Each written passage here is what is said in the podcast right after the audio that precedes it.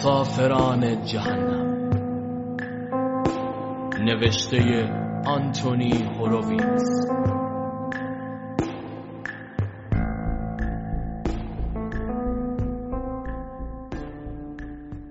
پدر نباید ماشین رو متوقف می کرد. بهش گفتم این کارو نکنه. می‌دونستم فکر خوبی نیست. اما اون به حرف من گوش نکرد. پدر مادرها هیچ وقت به حرف ما بچه ها گوش نمیدن. اما اگه پدرم به راهش ادامه داده بود هرگز این اتفاق نمیافتاد. اون روز خودمون سه نفری رفته بودیم بیرون. واقعا چه روز عالی و شادی بود. تولد پونزه سالگیم بود و پدر مادرم منو به ساوت ولد برده بودن. یه دهکده کوچیک کنار ساحل. درست موقع نهار رسیدیم. بعد از ظهرم کنار ساحل قدم زدیم.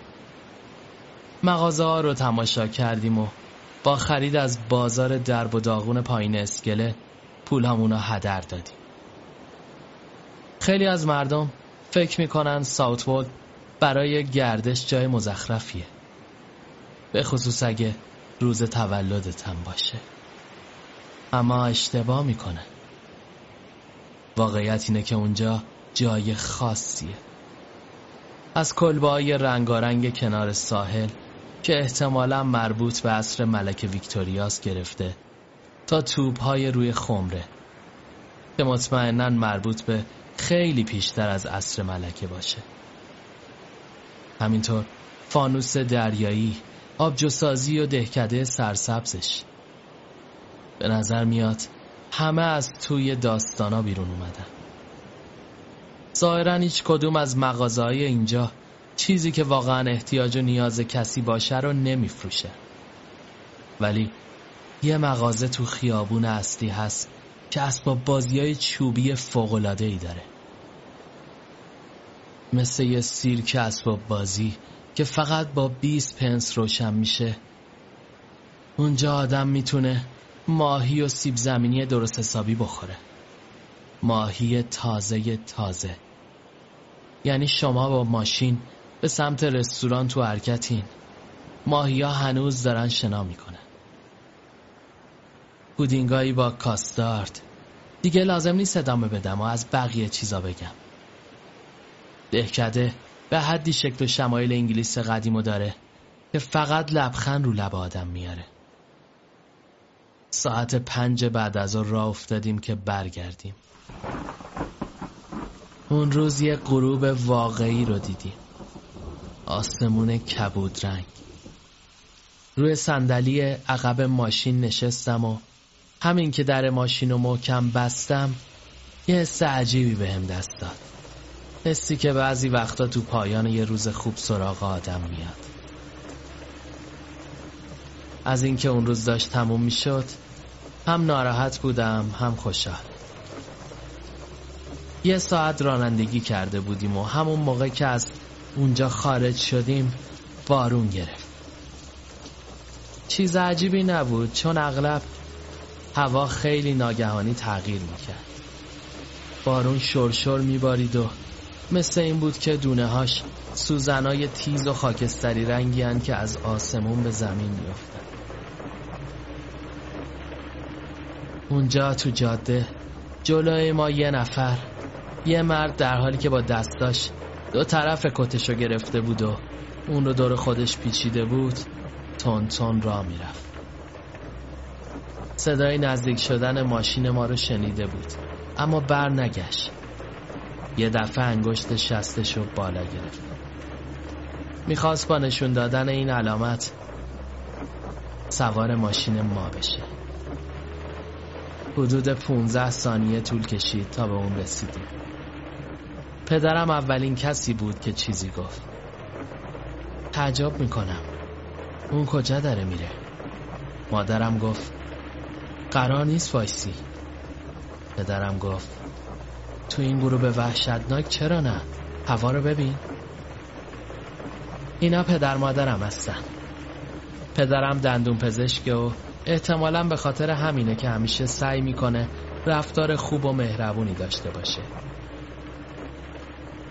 چون که خیلی خوب می‌دونه هیچ آدم عاقلی دوست نداره سر و کارش به دندون پزشک بیفته. اون مرد قد بلند و نامرتبیه. از اون دسته مردایی که با موهای شونه نکرده و جورابای لنگه به لنگه سر کار میرن.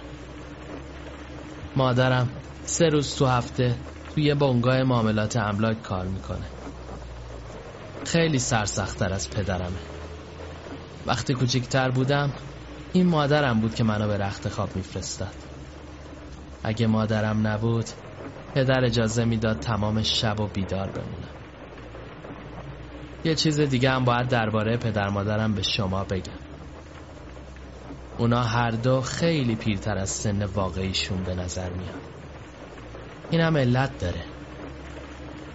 اونم ادی برادر بزرگترمه. ادی موقعی که دوازده ساله بود یه دفعه از دنیا رفت. نه سال پیش بود. اما درد پدر مادرم هیچ وقت آروم نگرفت. منم دلم براش تنگ میشه. هرچند که ادی به من زور می‌گفت. مثل همه برادر بزرگا اما مرگش وحشتناک بود. مرگ ادی ما رو آزرده کرد و هممون می‌دونستیم که این رنج تموم نشدنیه. بگذریم. پدرم اینطوری بود دیگه. ازش انتظار می‌رفت تو اینجور شرایطا. توقف کنه و مسافر بین راهی رو سوار کنه. از مادرم هم انتظار می‌رفت که از اون بخواد بدون توقف به راهش ادامه بده. منم روی صندلی عقب ماشین گفتم نگه ندار پدر. اما دیر شده بود. درست 15 ثانیه بعد از اینکه مرد رو دیدیم پدر داشت سرعت ماشین رو کم می‌کرد و من بهش گفتم توقف نکنه. اما اون این کارو کرد. بارون شدیدتر از قبل شده بود. هوا هم اونقدر تاریک بود که نمی‌تونستم مسافر بین راهی رو درست ببینم. آدم درشت هیکلی به نظر می‌رسید. قدش از ماشینم بلندتر بود. موهای بلندشم رو چشماش ریخته بود. پدرم دگمه پنجره رو فشار داد و شیشه ماشین پایین اومد. پرسید کجا میرین؟ ایپسویچ. ایپسویچ تقریبا 20 مایل دورتر بود. مادرم چیزی نگفت. فکر کنم ناراحت بود. پدرم پرسید پیاده می‌خواین برین؟ گفت ماشینم خراب شده. خب ما هم همون مسیر رو میریم. می‌تونیم شمارم ببریم. جان مادرم خیلی آروم پدر رو صدا زد. اما دیگه دیر شده بود. مرد گفت ممنونم و در عقب ماشین رو باز کرد. فکر کنم بهتر توضیح بدم. جاده یه جاده طولانی و تاریک و پرت افتاده است که بیشتر از هواشی خالی و بدون ساختمون شهر میگذره. اونجا از چراغای روشنایی خبری نبود. ماشینای دیگه هم در حال حرکت بودن. عملا ما رو نمی‌دیدن. چون ماشین رو کنار جاده کشیده بودیم. تو چنین جایی از دنیا آدم باید دیوونه باشه که یه غریبه رو سوار کنه. خب برای اینکه هر کسی فورفیلد رو می‌شناسه. یه ساختمون بزرگ و زش که خیلی هم از اونجا دور نبود. ارتفاعش 15 متر و بالای دیوارم نیزه گذاشتن. با یه در آهنی برقی که خودکار باز و بسته میشه. قبلا به اینجا زندان فوق امنیتی می‌گفتن که محل نگرداشتن مجرمای دیوونه. بود حالا ما فقط 15 مایل با اینجا فاصله داشتیم. نکته ای است که تلاش می‌کنم اونو بفهمم و علتش رو پیدا کنم. اون اینه که وقتی فقط ده مایل با آسایشگاه دیوونه ها فاصله دارید توی تاریکی شب. توقف نکنید تا غریبه ای رو که قبلا ندیدید سوار کنید. تو چنین شبی باید به خودتون بگین. ممکنه که فقط ممکنه که یه کسی فرار کرده باشه. شاید که اون دیوونه ها گلوی نگهبان دروازه رو بریده و تو تاریکی شب اومده بیرون. واسه همین مهم نیست که بارون میاد و حتی اگه ایستگاه نیروی اتمی منفجر شده باشه بازم مهم نیست. شما نباید توقف کنید. در عقب محکم بسته شد.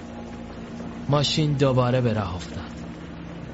مرد غریبه خودش رو رو صندلی جابجا کرد و دانه های بارون رو کتش برق می‌زد. نگاش کردم. صورتی کشیده با چونه گرد و چشمای کوچیک و باریک داشت. پوستش رنگ پریده بود. انگار مدت زیادی بود که نور بهش نخورده. موهای قهوه‌ای و خاکستریش دست دسته روی صورت ریخته بودن. لباساش کهنه و دست دوم بودن. یک کت اسپورت و شلوار گشاد مخمل کبریتی مثل لباسایی بود که یه باغبون ممکنه بپوشه. انگشتاش یه جور عجیب و غریبی باریک و بلند بوده. یه دستش رو رونش گذاشته بود و انگشتاش هم تا زانوش می‌رسید. پرسید شما همه روز بیرون بودین؟ پدرم گفت بله ما تو ساوت بودیم. جای زیباییه. مرد نگاهی به من انداخت. بالای چشمش جای زخمی رو دیدم که درست از سمت پیشونی تا روی لبش ادامه داشت. پدرم پرسید ساوتولد رو می‌شناسین؟ مرد کوتاه گفت نه. خب پس از کجا اومدین؟ مرد لحظه ای فکر کرد. ماشینم همین نزدیکی ها خراب شد. یه جورایی می‌دونستم داره دروغ میگه. اول اینکه جایی که گفت خیلی دور بود. اگه ماشینش اونجا خراب شده چجوری این همه را پیاده تا ساوت اومده؟ راحت ترین بود که سوار قطار بشه و مستقیم به ایپسویچ بره. تا اومدم چیزی بگم دیدم غریبه دوباره نگاهی به من انداخت. اما این بار تند و تیز. شایدم من اینجور فکر کردم. مادرم گفت اسم شما چیه؟ نمی‌دونستم چرا می‌خواد اسمشو بدونه. مرد گفت یان ریلیک. بعد آروم خندید و گفت این که عقب نشسته پسرتونه؟ بله اسمش جیکوبه. امروز پونزه سالش شده. تولدشه؟ بعد دستشو با انگشتای باز به سمت من گرفت. تولدت مبارک جیکوب. متشکرم. باهاش دست دادم.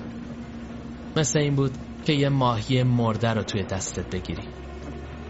همون موقع پایین نگاه کردم. آستینش رفته بود بالا و مچ دستش پیدا بود.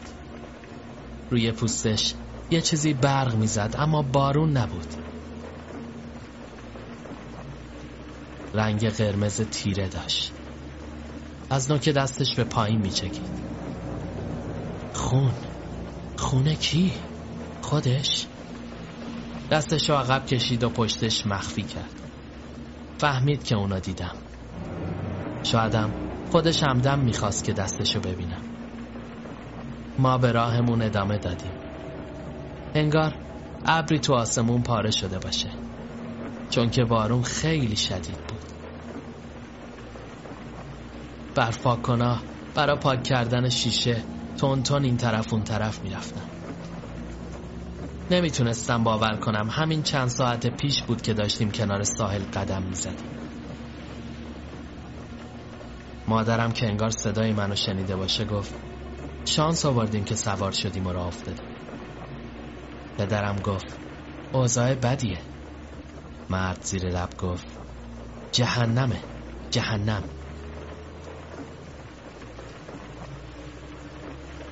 دوباره جابجا شد و پرسید شما چی کاره این؟ پدر گفت من دندون پزشکم. مرد سر تکون داد. واقعا؟ من یه دندون پزشک ندیدم یعنی خیلی وقت پیش دندون پزشک نرفتم.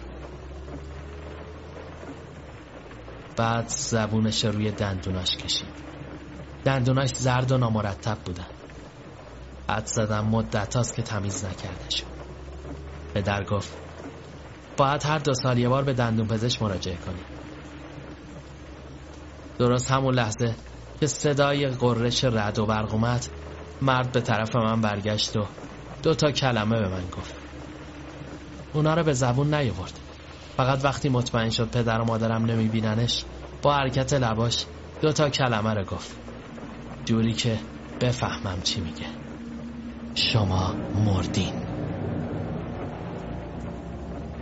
به صورتش خیره شدم. همه تنم میلرزید. اول فکر کردم که اشتباه فهمیدم. شاید یه چیز دیگه گفته و به خاطر صدای سائقه حرفاش درست متوجه نشدم. ولی بعد آروم سرشو تکون داد و به من فهمون که اشتباه نکردم. حس کردم همه استخونای بدنم از شدت لرزش مثل ژله شدن. یعنی خیالاتی شدم؟ یعنی چیز دیگه ای به من گفته بود؟ نه فکر نمی کنم. تو بارون شدید با سرعتی حدود چهل مایل در ساعت حرکت می کردیم. برگشتم و سعی کردم مسافر رو که کنارم نشسته ندیده بگیرم.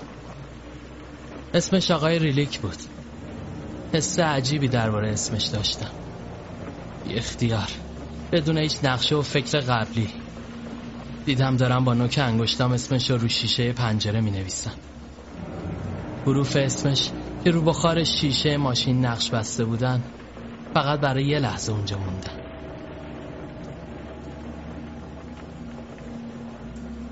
اول دو حرف لعاب شدن. همین منو یاد خونی انداخت که دیده بودم. به نظرم اومد. ریلیک باید اسمی مجارستانی یا زبانی مثل اون باشه. همین منو یاده یه کسی تو فیلم دراکولا انداخت. مادرم پرسید می‌خواید کجا پیادشین آقای ریلیک گفت هر جا. شما کجای ایپسویچ زندگی می‌کنی؟ مکسی کرد و گفت خیابون بلید. خیابون بلید؟ فکر نمی کنم همچین جایی رو بشناسم. نزدیک مرکز شهره. مادرم همه خیابونا رو میشناخت. قبل ازدواج با پدرم ده سال اونجا زندگی می‌کرد. اما هیچ وقت اسم خیابون بلید رو نشنیده بود.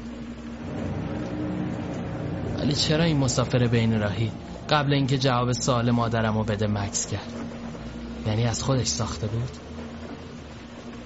یه رد و برق دیگه بالا سرمون قرش کرد. آقای ریلیک گفت می‌خوام بکشمتون. اونقدر آروم اینو گفت که فقط من شنیدم.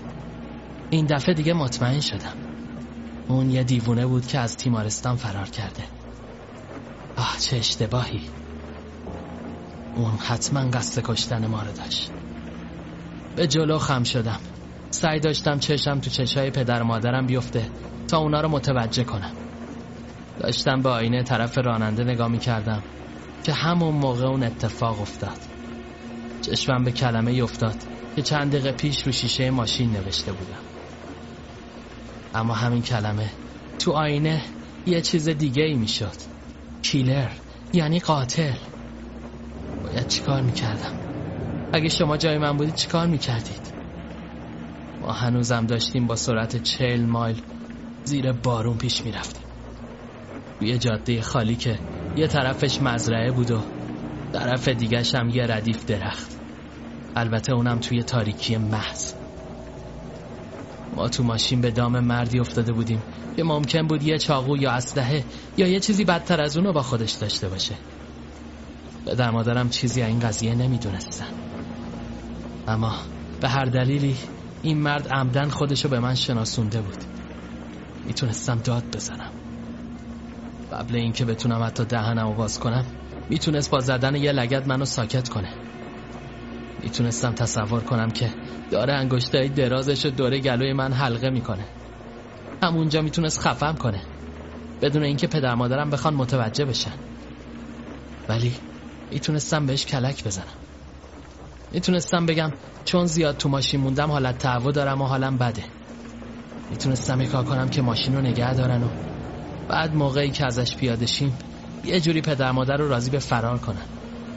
اما اینم فکر خوبی نبود. ما فقط تا وقتی که تو ماشینیمو داریم حرکت می‌کنیم درمانیم حداقل اینطوری آقای ریلیک یا هر چی که اسمشه نمی‌تونست به پدرم که رانندگی می‌کرد حمله کنه. چون کنترل ماشین از دستش خارج می‌شد و همه نابود می‌شدیم.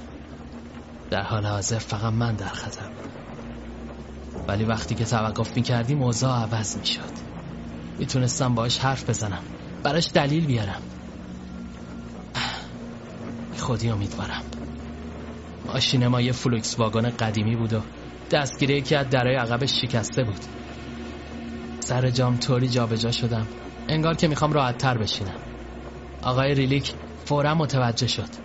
فهمیدم که اگه بخوام کاری کنم الان وقتشه. اون به من گفته بود کیه و می‌دونست که اینو می‌دونم. پس انتظار اینو داشت که من کاری کنم. پدرم گفت هیچ بعدی شما رو پیاده می‌کنیم. خوبه. اما مسافر بین راهی هیچ تمایلی نداشت پیاده بشه. صورتش کبود شده بود. چشم زخمیشم یه دفعه لرزید و یکم جمع شد. همونطور که نگاش می‌کردم دیدم دستش رفت زیر کتش و دور یه چیزی حلقه زد. حتما نباید با چشام می‌دیدم تا بفهمم چی تو دستشه. چاقو. یه لحظه بعد دوباره دستش رو از کت بیرون آورد. می‌دونستم قرار چی بشه. می‌خواست به من حمله کنه. بعد پدرم ماشین رو نگه میداشت. بعدم نوبت پدرم می‌شد و بعدم مادرم. داد زدم و همه چیز قاطی پاتی و درم برم اتفاق افتاد. تقریبا خودم رو تو موقعیت مناسب قرار دادم. یه گوشه ماشین. شونه به یه سم فشار دادم و همون موقع لگت زدم. آقای ریلیک اشتباه بدی کرده بود.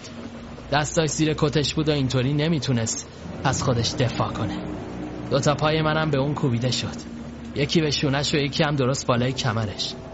من با همه قدرتم بهش لگت زدم و وقتی پام باز شد اونم به سمت در پرتاب شد. دستگیره در جدا شد و افتاد. آقای ریلیک حتی فرصت داد زدنم پیدا نکرد. در ماشین با یه چرخش باز شد و اون از ماشین بیرون افتاد. پدرم حتما بدون اینکه متوجه من بشه سرعتش رو زیاد کرده بود. چون سرعت الان 60 مایل بود. انگار انگار که باد آقای ریلیک رو دزدیده بود. باد اونو محکم به کف جاده کوبید. تازه از اینم بدتر. یه کامیون پر از بار داشت از طرف مقابل جاده می اومد. آقای ریلیک زیر چرخای جلوی کامیون افتاد و له شد. مادرم جیغ کشید و پدرم ماشین رو نگه داشت. کامیون واگندارم ایستاد. یه دفعه همه چیز ساکت شد به جز بارون که مثل چکش رو سقف ماشین می‌زد. پدرم برگشت و به من خیره شد. در همونجوری معلق بود. پدر تعجب کرده بود. من تونتون همه چیز رو بهش گفتم. اسم رو پنجره ماشین دروغایی که آقای ریلیک گفته بود. چیزایی که خودم گفته بودم. خونه روی دستش چاغوش مادرم جا خورده بود. آروم آروم گریه می‌کرد. پدرم دست رو بازوم گذاشت. گفت همه چی درست میشه جیکوب همینجا بمون. از ماشین پیاده شد و تو جاده قدم می‌زد. می‌تونستم از پنجره عقبی ببینمش. راننده کامیون با دند سنگین توقف کرده بود. با اینال به هم خورده بودن. ولی اثری از آقای ریلیک نبود. باید پخش جاده شده باشه. اتفاق وحشتناکی بود. اما دیگه نمی ترسیدم کاری رو که باید می کردم انجام داده بودم. جون خودم و خونوادم رو نجات داده بودم. نباید توقف می کردیم پدرم و راننده کامیون چند دقیقه با هم حرف زدن. بعد پدرم به سمت ماشین برگشت. بارون کمتر شده بود اما جاده هنوز خیس بود. بابا گفت راننده کامیون می‌خواد به پلیس زنگ بزنه. من گفتم پس اگه ما بریم راننده کامیون مشخصاتمون رو به پلیس میگه. بهش گفتین چی شده؟ پدرم برگشت پشت فرمون. مادرم هنوز گریه می‌کرد. پدر گفت بله. اون می‌دونست که تو کار درستی کردی. نگران نباش جیکوب. حالا دیگه راه میافتیم. دو دقیقه دیگه با ماشین پیش رفتیم. بعد درست بعد اولین تابلو به جاده باریکی پیچیدیم. این راه حدودا یه مایل توی بیش هزار پیش می‌رفت. بعدم به دیوار آجوری بلندی می‌رسیدیم که بالاش نیزه بود. جلوی دو لنگه در بزرگ آهنی یه سیستم آیفون هم داشت. اونجا نگر داشتیم. پدرم سرشو از پنجره بیرون برد و یه چیزی گفت. دو لنگه در خود به خود باز شدن. می‌دونستم کجاییم. اومده بودیم به بیمارستان فوق امنیتی سافولک. جای مجرمای دیوونه. پدرم باید به اونا می‌گفت که چی شده. اینجوری با راننده کامیون توافق کرده بود. اینجا همون جاییه که آقای ریلیک از اون بیرون اومده. ما واسه دفاع خودمون اونو کشتیم. مسئولای این بیمارستان باید اینو بدونن. از پدرم پرسیدم واسه این اومدیم که ماجرا رو بهشون بگیم؟ مادر گفت آره جیکوب به طرف یه خونه بزرگ متعلق به عصر ویکتوریا حرکت کردیم. خونه با باخچه های زیبا احاطه شده بود. چمنزارای نمای قشنگی داشتن. هنوز وای نستاده بودیم که در خونه باز شد و مردی ریشو با کت سفیدی از اون بیرون اومد. بابام گفت همینجا بمون من و مادرم همه مدتی که پدرم و اون مرد ریشو با هم صحبت می‌کردن همونجا منتظر موندیم. اما یه لحظه تصمیم گرفتم که یکم از حرفاشون رو گوش کنم. بیشتر پدرم حرف می‌زد. بهش می‌گفت اشتباه می‌کنید دکتر فیلدینگ. اشتباه می‌کنین ما هرگز نباید اونو سوار می‌کردیم. هیچ کدوم اما نمی‌تونستیم تشخیص بدیم چون اون رفتار خوبی داشت. نمی‌دونم به شما چی بگم آقای فیشر. من نمی‌دونم. بحث رضای خدا دکتر. هر دوشون به طرف ماشین اومدن. پدرم سرشو تو ماشین آورد و گفت من و تو با دکتر میریم داخل خونه. گفتم باشه پدر. وقتی از ماشین پیاده شدم مادرم نگام نکرد. حتی خدافظی هم نکرد. این کارش ناراحتم کرد. دکتر فیلدینگ دستش رو شونم گذاشت و گفت بریم تو جیکوب. ما درباره اتفاقی که افتاده با هم حرف می‌زنیم. گفتم باشه. بعد به من گفتن که اسم مسافر بین راهی که سوار ماشینمون شد آقای رنویک بوده. من اسمشو اشتباهی شنیدم. ظاهرا آقای رنویک باغبونی بوده که تو محوطه بیرونی کار می‌کرده. ماشینش خراب شده بوده و بعد با ماشینای دیگه خودش رو به اونجا رسونده. همونجا که ما سوارش کردیم. بهم گفتن چیزی که تو دستش بوده یه قوطی سیگار بوده نه چاقو. این چیزی بود که اونا بهم گفتن. اما من یه کلمش هم باور نکردم. تازه بعد همه اینا یه عالمه دروغ درباره مرگ برادرم ادی تحویلم دادن و گفتن ادی افتاده زیر چرخای قطار. اونا حتی نمی‌خواستن باور کنن که من ادی رو هل دادم. هیچ کس هیچ وقت نفهمید.